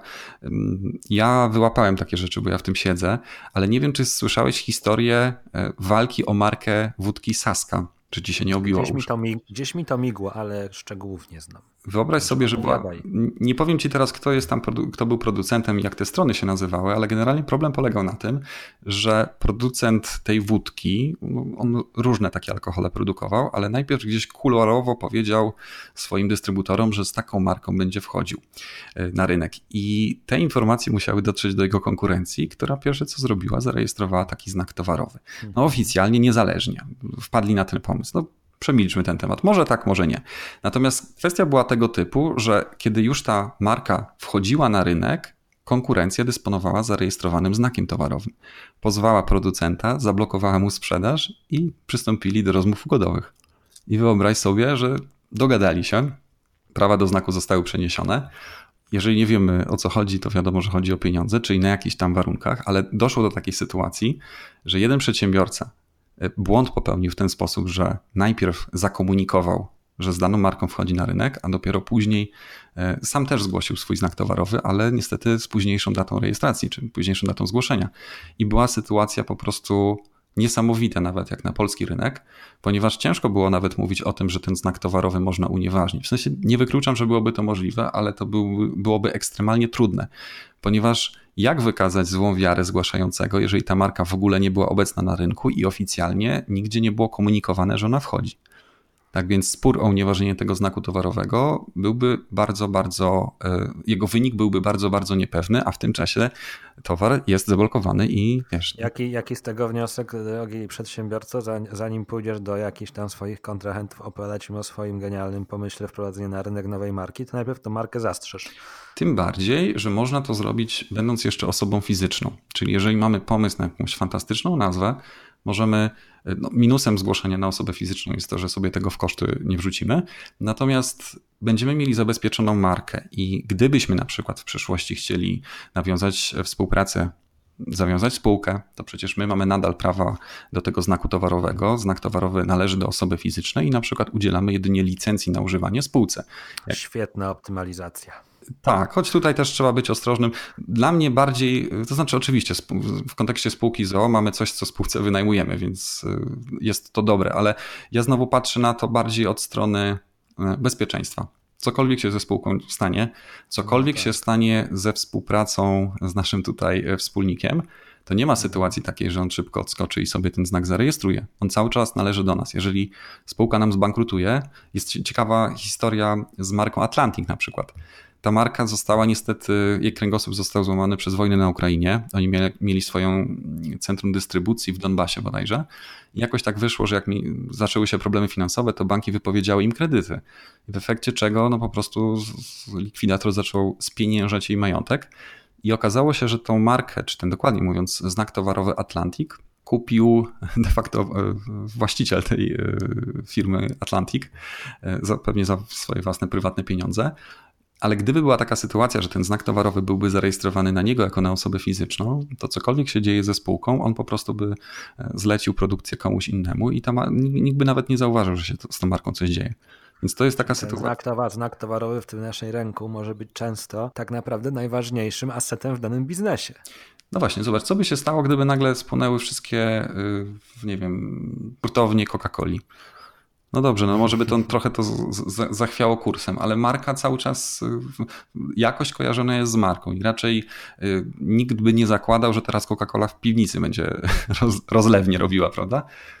I tak w kontekście, wiesz, tych wspólników, o których powiedziałeś, to sobie też uświadomiłem, że kurczę, jak duży argument w ręku będzie miał ten wspólnik, który akurat on wniósł ten znak bo inni mogli wnieść dużo, du, dużo wartościowych rzeczy, ale nagle się okazuje, że bez tego znaku to wszystko ich jest bez znaczenia. Tak, i wiesz, w modelu amerykańskim bardzo często jest tak, że e, rozkręca się firmę, a sprzedaje się na przykład znak towarowy. Ja, ja mam takich klientów, którzy w Polsce coś takiego robią, czyli y, czasami, jeżeli mówimy na przykład o marce sklepu internetowego, o marce odzieżowej, może być tak, że rozkręcamy rozpoznawalność, a później całe nasze know-how zostaje, a to, co jest bardzo dobrze kojarzone na rynku, to jest marka. I no właśnie, to jest drugi temat, który jest y, bardzo ciekawy. Jak sprzedać markę?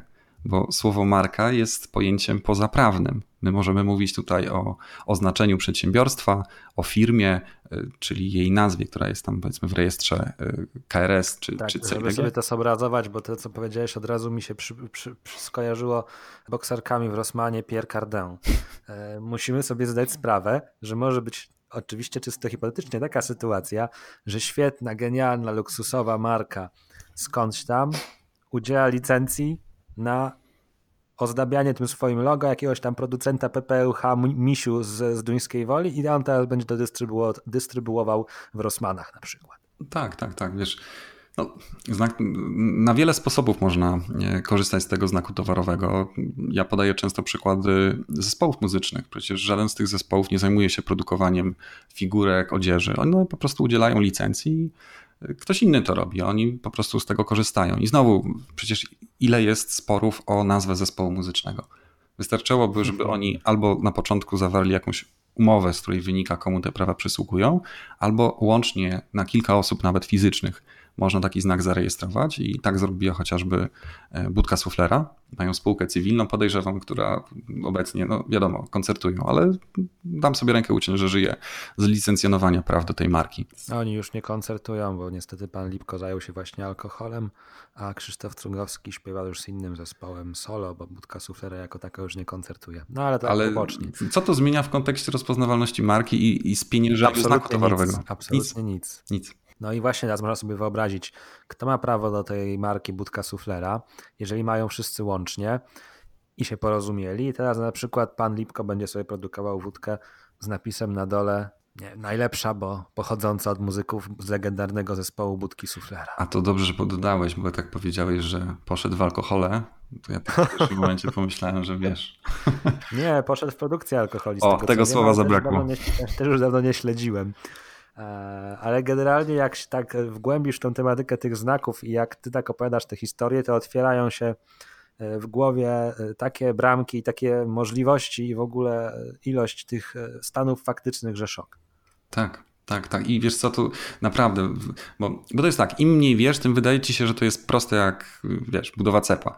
Natomiast jak wchodzisz w te szczegóły, to naprawdę rzadko kiedy jest taka sytuacja, jeżeli marki y, są obecne na rynku od wielu lat, że wystarczy dany znak zarejestrować, żeby, żeby wszystkie problemy rozwiązać taki znak towarowy może być y, kolizją dla kilku innych wcześniejszych praw, więc y, sprawa jest zawsze dużo bardziej skomplikowana. Więc naprawdę, jeżeli, tak jak mówię, 95% wszystkich problemów likwidujemy, jeżeli najpierw sprawdzamy, czy marka nie narusza prawa, a później ją rejestrujemy. I jeszcze chciałbym na koniec tą trzy takie konkretne case'y zrobić, bo jak już patrzę na czas, to mamy godzinę, ale nie zatrzymujemy się, bo e, opowiadasz tak niesamowite rzeczy, że po prostu otwierają oczy. Jeżeli mnie, to nawet nie chcę wiedzieć, co, jak bardzo otwarte oczy będą mieli słuchacze, jeżeli dotrwają oczywiście. E, trzy case'y. Pierwszy case to jest taki. Wyobraź sobie, że jesteś producentem ramek do tablic rejestracyjnych. No, kojarzysz o co Oczywiście. chodzi. Oczywiście. No i nie wiem, wpadłeś na jakiś genialny pomysł, że te ramki będą inne niż wszystkie. No ale teraz jak pokazać tą ramkę? Możesz zrobić zdjęcie produktu po prostu na tle białym, no ale to nie będzie atrakcyjne. I chciałbyś teraz zrobić sobie e, reklamę tych swoich ramek na pięknych samochodach ekskluzywnych, markowych. No i co? Na tych zdjęciach będą widoczne nic innego jak znaki towarowe poszczególnych marek. No i czy teraz takie wykorzystanie znaku towarowego tej marki będzie adekwatne do promocji tablicy? Czy będziemy w stanie kolokwialnie mówiąc się wybronić, czy jednak jest to już żerowa żerowanie na jakieś renomie? Wiesz co, ja bym to do tego podszedł w ten sposób. Y, musimy pamiętać tak, oczywiście, że znak towarowy to nie jest monopol na nazwę, czy monopol na, na logo. Ten monopol jest ograniczony do towarów i usług wskazanych w zgłoszeniu. Czyli absolutnie upraszczając, jeżeli mamy ten, markę BMW, co prawda BMW tam prawie na wszystko ma już ten znak zarejestrowany, ale co do zasady upraszczamy, żeby słuchacze to zrozumieli. Zakładamy, że ma ten znak zarejestrowany w zakresie oznaczenia samochodów. Czy ramka do samochodu jest e, towarem podobnym, no pewnie substytucyjnym albo, albo w jakiś sposób komplementarnym bardziej do samochodu, czyli element tego samochodu. No ale problem jest taki, że my nie chcemy tych zdjęć robić, nie wiem, z Fiatem albo z jakimś... No właśnie. Tak, tylko to... Nie bez powodu nie chcemy. No, to, to, nie są wcale złe samochody. Tutaj mieliśmy jeden, który naprawdę bardzo długo nam jeździł i, i, i złego słowa nie powiem, ale tu chodzi nie, o to... Nie, no wiesz, nie, no, wiadomo o co chodzi. No.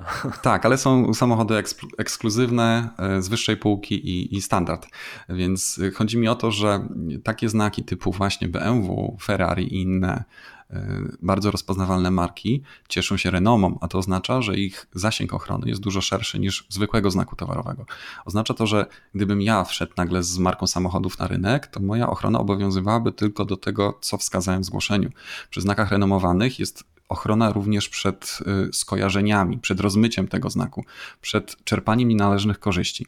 Podam przykład, gdybym te swoje samochody, z którymi wchodzę na rynek, nazwał Coca-Cola, to założę się, że lepiej by się sprzedawały niż abym je nazwał, nie wiem, Magnolia.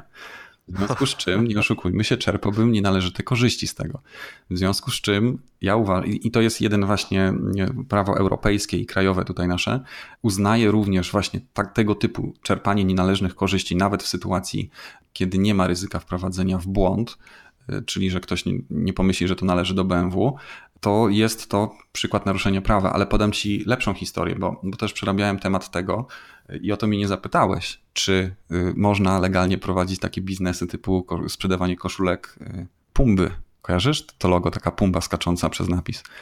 Pudel, pumba, te takie, wiesz, no, prześmiewcze rzeczy wszystkie. No. I ja ten temat też rozgryzałem i to jest absolutnie ciekawa sprawa.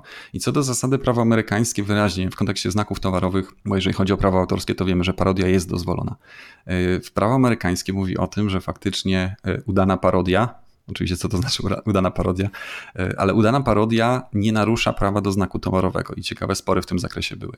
Ale znów, jeżeli mówimy o polski, polskich przepisach czy unijnych przepisach, to one znowu mówią o tym, że parodia, parodia, to znaczy one w ogóle się nie odnoszą do parodii w kontekście znaków towarowych, ale czy konsumenci mm, będą uznawali to za parodię czy nie, to jest nieistotne.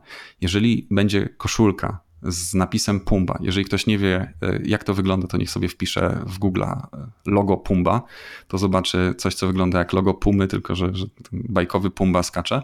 E, wygląda rewelacyjnie, ale były spory i to w niemiecki, przed niemieckim sądem chyba najwyższym był spór dotyczący pudla, czyli zamiast tego Pumby był pudel i uznano, że okej, okay, znaki są bardzo od siebie różne, właściwie nie ma ryzyka pomyłki, natomiast ten pudel, nie oszukujmy się, sprzedaje się dużo lepiej niż gdyby tam był jakikolwiek inny napis, jakakolwiek inna grafika, tylko i wyłącznie dlatego, że on się kojarzy bezpośrednio z pumą. Więc ten żart, który został zrobiony przez e, właściciela tego znaku towarowego, tak naprawdę mm, doprowadza do tego, że jego koszulki sprzedają się lepiej tylko i wyłącznie dlatego, że on nawiązuje do znanej marki. Tak więc od razu jest odpowiedź, że parodia tego typu, a możesz zobaczyć, że w internecie jest zatrzęsienie takich marek, i ja już miałem sytuacje takie, gdzie doradzałem e, na przykład w kontekście marki Chupa Chups, która zaczęła po prostu egzekwować prawa i odzywać się do, do sklepów, które chyba przy Chupa Chupsie, jak dobrze pamiętam, to tam było logo wyglądające jak Chupa Chups, tylko był napis si. Więc y, jest, to są marki bardzo zabawne i, i, mi się osobiście to podoba. Nie wiem, czy nawet bym y, nie chciał, żeby było tak jak w Ameryce, czyli dobra parodia, która naprawdę śmieszy i jest ze smakiem, nie obraża nikogo, żeby tacy przedsiębiorcy mogli działać, ale na tą chwilę są wyroki i to wcale nie mało o tym, że, że to, to narusza czyli, renomowane czyli, znaki. Czyli, czyli, czyli im bardziej y, jak gdyby ugruntowana, bardziej popularna marka, bardziej y, rozpoznawalna, tym bardziej my w jaki sposób chcący z niej korzystać musimy uważać. Trzeba bardzo uważać. Na przykładzie tych ramek, ja uważam, że case znaku renomowanego sprawiłby, że, że uznano by, że czerpiemy nienależne korzyści. No i też tak, też tak myślę. Drugi case to będzie case bardziej delikatny, ale też będzie pewnie sprawdzał się do tego, o czym mówisz, czyli raz, że ochrona dla klas, a dwa, że znak renomowany. Ściągasz sobie, kupujesz sobie licencję na oprogramowanie, a następnie robisz kurs specjalistyczny, bo oprogramowanie jest specjalistyczne na korzystanie z tego oprogramowania, robisz wideo, a wiadomo jak kursy online wyglądają, a potem promujesz go na przykład pierwszy w Polsce kurs z obsługi takiego, takiego oprogramowania, a nazwa oprogramowania jest znakiem towarowym. No i co? I można czy można? można? Można czy nie można? Hmm, wiesz co, ja bym, e, bo to też jest pytanie, czy, czy, czy to można uznać za normalne korzystanie z takiego oprogramowania. Wydaje mi się, że gdybyśmy to od strony takiej paru zastrzeżeń, paru napisów dodatkowych i, i zgrabnego przedstawienia graficznego, czyli znowu nie eksponowania y, tych znaków towarowych słowno-graficznych, to samo informowanie o tym, że się prowadzi kurs z mhm. po prostu no, szkoleniowy z zakresu obsługi danego oprogramowania komputerowego, nie narusza tego prawa, bo to jest zwykłe używanie. Natomiast chodzi o to, żeby osoby, które korzystają z tego, miały jednoznaczną informację i nie było ryzyka, że ktoś nam zarzuci, że my wprowadzamy w błąd, że mamy jakieś tutaj związki gospodarcze. Że, że... Czyli jeszcze, nie, nie daj Boże, jeszcze dodać pierwszy w Polsce kurs we współpracy z Albo tej współpracy nie ma. Albo inaczej tam się używa, jakiś tam autoryzowany, specjalista, o, no, no właśnie, jakieś takie no synonimy, bo, bo też nie oszukujmy się, co by się stało, gdybyśmy musieli za każdym razem prosić właściciela e, praw do znaku towarowego na jego używanie ja chcę sprzedać mój samochód Toyota i co? Muszę do Toyoty się odzywać. Jak tak się zastanowić, to, to, to, by sparaliżowało rynek całkowicie, więc to też nie jest tak. Chodzi o to. Mój kolega mówi na tego typu rzeczy nadmierna penalizacja życia codziennego. No i też nie, nie ma co, ale to jest częsty mit. To jest mit, że właściciel znaku towarowego może zakazać jego używania. Ale od tej zasady jest naprawdę wiele wyjątków, ale to są wyjątki po to, aby ten obrót gospodarczy normalnie mógł się toczyć. Więc jeżeli ja chcę sprzedać mój samochód, to mogę powiedzieć, że to jest samochód samochód marki Toyota, ale jak zrobię stronę internetową toyotabydgoszcz.pl, wielkie logo. codziennie jeden. Tak, no to już się robi po prostu przekroczenie tego dozwolonego użytku i, i ktoś może pomyśleć, że jesteśmy jakiś, w jakichś szczególnych związkach gospodarczych, więc to nie jest tak, że tego nie można robić, tylko wszystko zależy od tego, w jaki sposób my to przedstawimy graficznie, jak to opiszemy. Można się ja myślę, że to wszystko jest takie mocno intuicyjne wbrew pozorom. Wiesz co, mi jest łatwiej powiedzieć, bo, bo ja tak jak ty w swojej branży bardzo dobrze się znasz, e, tak samo ja wiem, jak te sformułowania powinny brzmieć, albo inaczej, ja często klientom mówię w ten sposób, że powinniśmy tak przygotować e, oferty w pana sklepie, wiedząc, że za rogiem stoją prawnicy, powiedzmy, oficjalnego dystrybutora, że, żeby oni nie mieli czego się chwycić, bo oni będą skanować ofertę, będą skanować e, zdjęcia, szukać punktu zaczepienia, żeby nas zaatakować, więc tak szachy. Musimy przewidzieć ruchy przeciwnika i się odpowiednio na nie przygotować. I można tak zredagować ofertę, to wszystko zrobić, że, że ci prawnicy spojrzą na to i powiedzą, postraszyć to my możemy, ale nie pozywamy człowieka. Słuchaj, to, to jest świetna wiadomość tak naprawdę, bo e, do tej pory jak ktoś nas słuchał, to mógł sobie pomyśleć, że o, usiadło dwóch smutnych prawników. I straszą. I, I straszą, nic na tym świecie już nie można, po co ta własność intelektualna w ogóle, usuńmy, niech będzie całkowita wolność. A tutaj okazuje się, że jak jesteś zdrowo myślącym przedsiębiorcą, e, to nie, nie mówimy wcale, że ty nie możesz bezwzględnie, tylko zrób to mądrze, a zrób to mądrze, czyli e, skorzystaj z usług kogoś, kto ma doświadczenie w branży i pokieruje cię na tyle, żeby ryzyko zminimalizować. Wiesz, nie chodzi, nie chodzi o to, że, żebyś znał się na wszystkim, prawda? Ja też się nie znam na wszystkim. E, mam kolegę ostatnio, który jest specjalistą z branży nieruchomości i się umówiłem z nim na poradę prawną koszt był dosłownie 200 zł, a rozmawialiśmy chyba przez 45 minut. Jak ja sobie uświadomiłem, jaką wartość dostałem od niego, w tym sensie na ile pytań mi odpowiedział, jak mi różne rozwiązania pokazał, to naprawdę koszt tej porady w kontekście wartości, którą ja dostałem, to był po prostu nieporównywalny. I ja mogę też podać przykład, mnie to spotkało i się śmiałem, że też wyceniłem poradę prawną dla jednego klienta za 200 zł i wyobraź sobie, że ja teraz już nie pamiętam, ale chyba dłużej niż 3 minuty nie rozmawialiśmy. I słuchaj, i klient był mega zadowolony. Bo teraz, czego dotyczyła porada I, i w ogóle na czym polegają problemy przedsiębiorców? Przedsiębiorca chce mieć jasną odpowiedź. Może, nie może. Często nie da się tak jednoznacznie odpowiedzieć, ale w tym przypadku on zadał mi takie pytanie, czy on może wejść w daną markę. W sensie, już nawet nie mówię o tym, że robiliśmy mu takie porządne badanie, ale wstępną analizę czy, czy to oznaczenie w ogóle mm, możemy dać do takiej głębszej analizy. I chodziło o to, że to były takie trzy, trzy literki. Dla mnie całkowita fantazja, ale kiedy zgłębiłem temat, okazało się, że nawet na Wikipedii było napisane, że te trzy literki to jest skrót od y, takiej angielskiej frazy oznaczające y, inteligentne budynki. I ja mówię, dla mnie to jest fantazja, ale Pana klientami są osoby, które takie instalacje wykonują. A to oznacza, że dla nich ten skrót trzyliterowiec to jest po prostu słowo występujące normalnie w branży. W związku z czym jest opisowe, niedystynktywne i nie powinien pan w to wejść. A ten człowiek powiedział: Pani Mikołaju, właśnie oszczędziłem 50 tysięcy złotych. Rozmowa trwała 3 minuty. I teraz jest pytanie y, czy to była bardzo tania porada, czy to była bardzo droga porada, prawda? Klient ma rozwiązany problem i czy będzie przez godzinę ze mną na ten temat rozmawiał, czy trzy minuty, czasami tak się zdarza. No wiadomo, że, że to są wyjątkowe sytuacje, ale chodzi mi o to, że y, bardzo często się tak zdarza. Ja komentowałem kiedyś taką sprawę, która na wykopie była bardzo głośna, gdzie prawnicy gadu-gadu zaatakowali jednego użytkownika, który taki login miał. I gość przez trzy dni gdzieś tam komentował to, założył nowy wątek, ludzie mu doradzali, część mu dobrze doradzała, natomiast skończyło się na tym, że cały zestresowany usunął to swoje konto.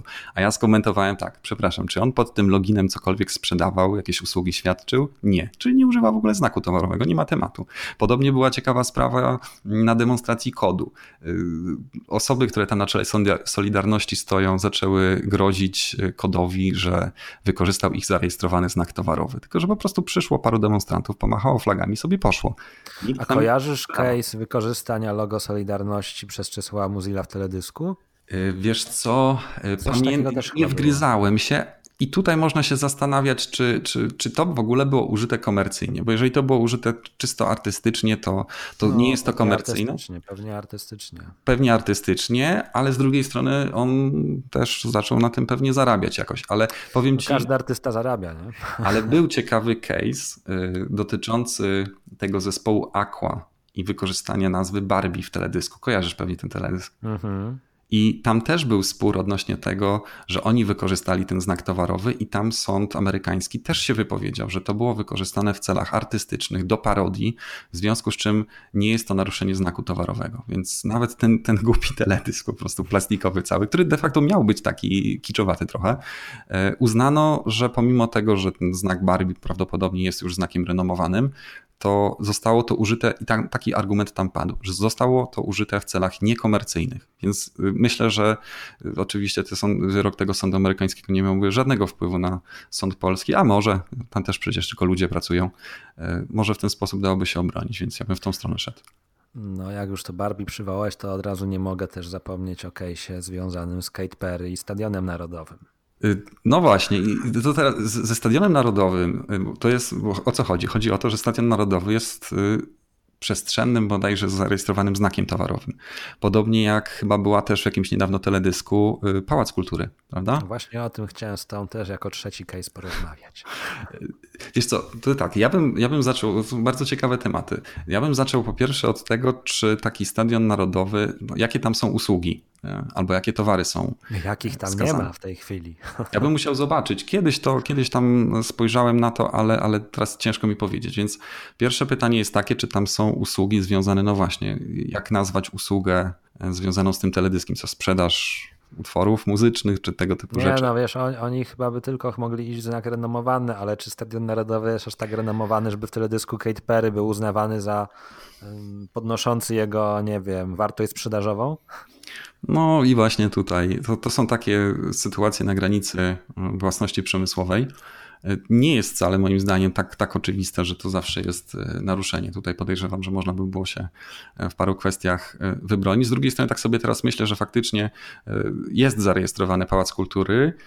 Nie widziałem nigdzie jakoś za bardzo komercjalizacji tego znaku, czy jego używania, ale tak sobie teraz pomyślałem, że przecież wystarczyłoby, że ten właśnie ta, ta organizacja, która jest uprawniona do tego znaku towarowego, żeby udzielała licencji właśnie na tego typu rzeczy to już jest dowód na używanie, więc my może tego nie widzimy, a może jakieś tam kalendarze czy inne takie rzeczy. No właśnie, właśnie o kalendarze i tego typu rzeczy chciałem Cię zapytać, bo wyobraź sobie sytuację, w której fotografia powietrzna z drona i tu zdjęcie Pałacu Kultury, tu zdjęcie Stadionu Narodowego i bardzo atrakcyjne ujęcia i wydruki premium, dość drogie i teraz ja mogę sobie to tak sprzedawać bez licencji uprawnionych do znaku towarowego, czy nie mogę?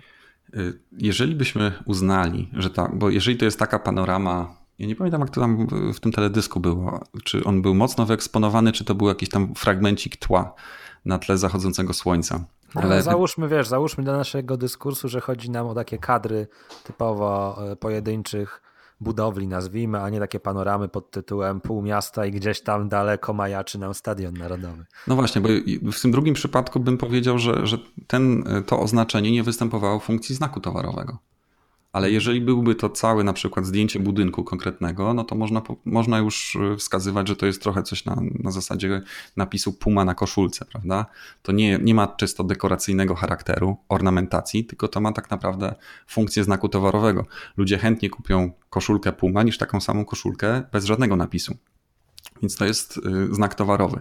Być może tak samo można by było to zinterpretować. Jeżeli jest plakat z wielkim e, tutaj stadionem narodowym w ładnej scenerii, no to ludzie kupią to dlatego, nie że jest jakieś ładne tło, tylko dlatego, że jest stadion narodowy, czyli... A być... przypuszczam, że akurat w tej kategorii mają tą klasę, bo no nie ukrywajmy, że teraz te gadżety wszelkiego rodzaju jednak cieszą się dużą popularnością. Tak więc tutaj byłbym ostrożny, ale też nie, nie wpadałbym w, po prostu w paranoję, że gdzieś tam w tle będziemy usuwać y, parę pikseli. A mogę oznacza... sobie zrobić reklamę swojej kancelarii na tle Pałacu Kultury?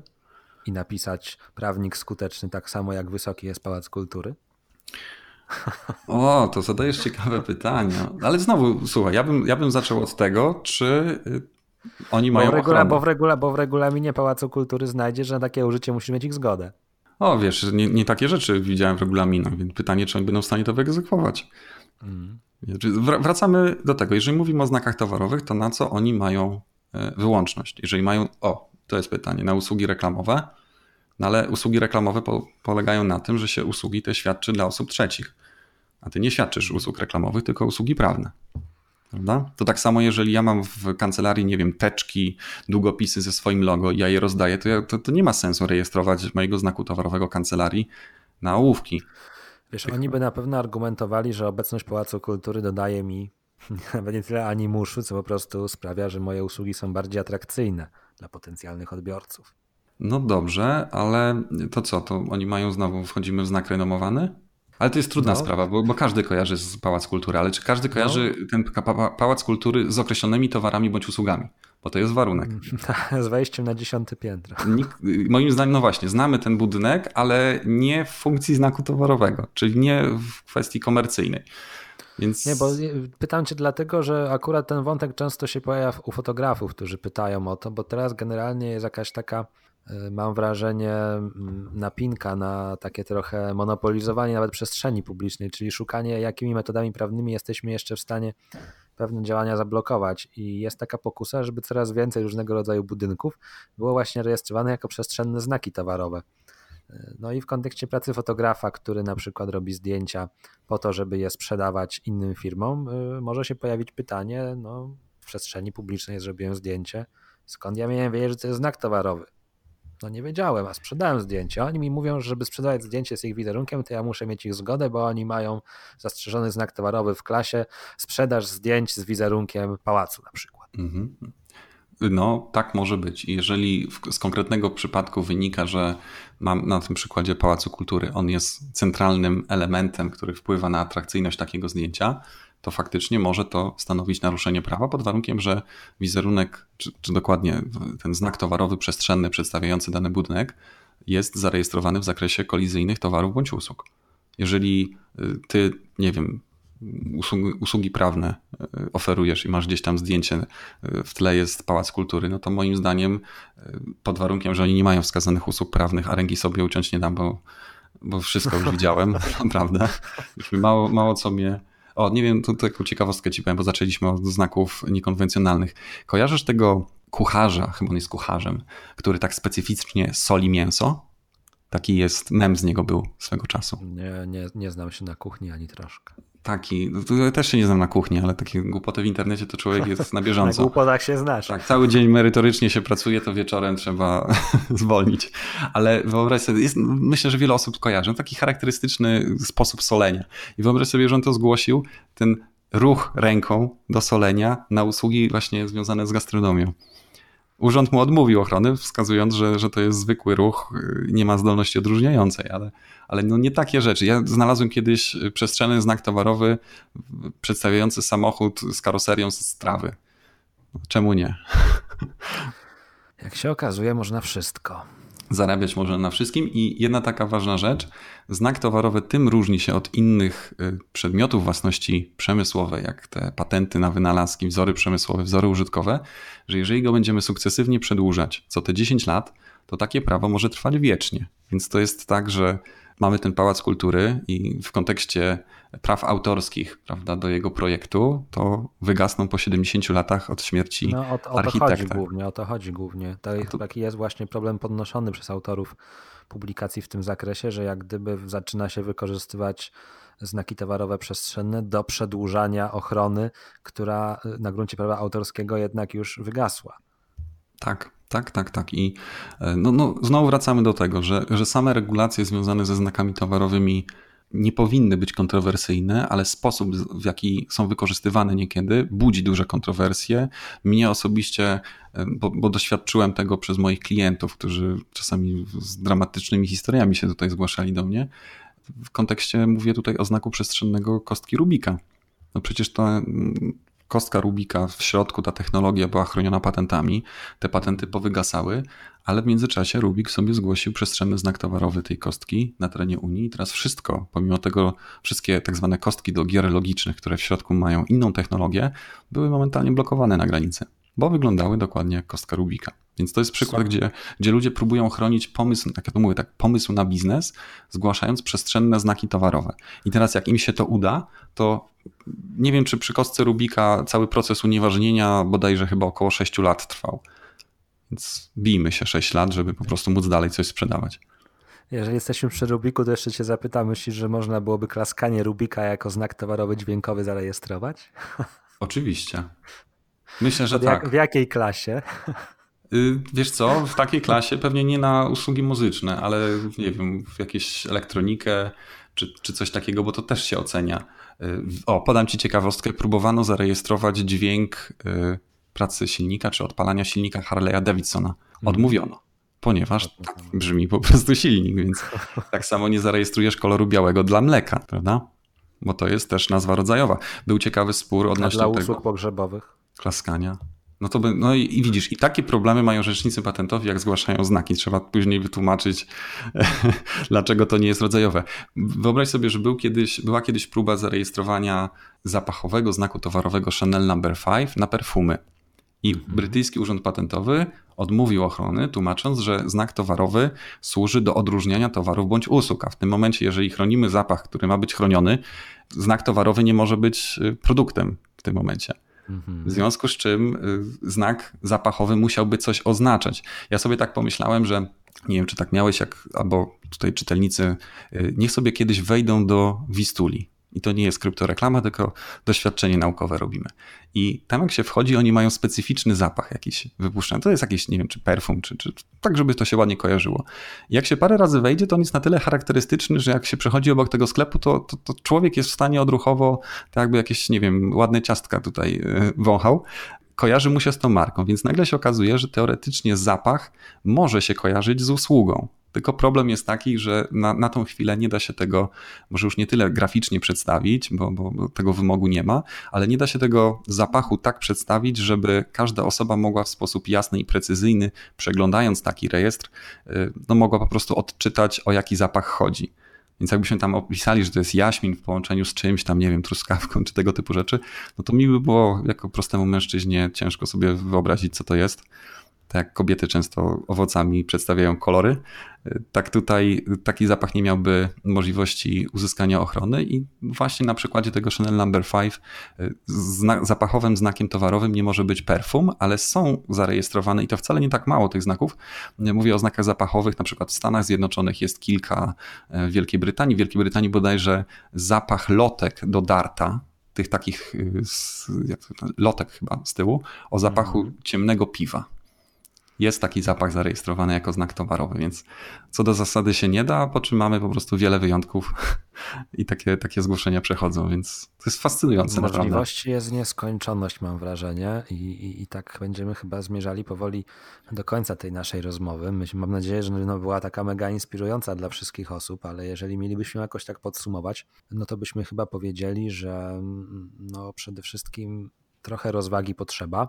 Myślę, że jeżeli jesteśmy poważnie stąpającymi po ziemi ludźmi, którzy chcą ten swój biznes rozwijać, to warto zainwestować poradę, nawet jeżeli miałaby trwać 3 minuty, bo jak się okazuje, 3 minuty mogą kosztować 50 tysięcy, gdyby ich nie było. Tak. E, więc jak najbardziej polecamy korzystanie z usług specjalistycznych rzeczników patentowych w zakresie znaków towarowych i wszystkich kwestii związanych z ochroną marki. I zostawiam Tobie teraz taki ostatni pożegnalny głos. No tak. Dobrze, to zanim się pożegnam, to muszę powiedzieć, że ja bardzo mocno wsiąkłem w te kwestie prawnej ochrony marki i ja bardzo szeroko się tą wiedzą dzielę, więc e, gorąco zachęcam do odwiedzenia mojego bloga pod adresem znaki towarowe blog.pl dla osób, które uwielbiają podcasty, tak jak ja. Zachęcam do posłuchania mojego podcastu. Wystarczy wpisać w jakiejś aplikacji do, do odsłuchiwania podcastów e, hasło prawna ochrona marki i powinien wyskoczyć. A kto lubi oglądać, to, to, to również działam na, na YouTubie i tam chyba ponad 100 nagrań jest, więc ja tutaj liznąłem ten temat, rzuciłem parę haseł, ale dużo bardziej szczegółowo dzielę się tą wiedzą właśnie e, w internecie, więc jak ktoś poszuka trochę, to łatwo znajdzie te treści. No to co, dziękuję Ci serdecznie za przyjęcie zaproszenia, zapraszamy na Twój blog, no i do usłyszenia. Do usłyszenia, cześć dotrwałeś do końca, to gratuluję i myślę, że nie narzekasz na zmarnowany czas, wręcz odwrotnie. Dowiedziałeś się o wielu interesujących kwestiach dotyczących znaków towarowych. Mam nadzieję, że ta rozmowa troszeczkę otworzyła Ci oczy na wiele kwestii, że teraz będziesz wiedzieć więcej, będziesz mieć większą świadomość problemów związanych ze znakami towarowymi. Oczywiście, gdybyś miał jakiekolwiek pytania dotyczące znaków towarowych, to odsyłam Cię właśnie do Mikołaja i do jego bloga bo to po prostu naprawdę świetny specjalista, któremu warto zaufać.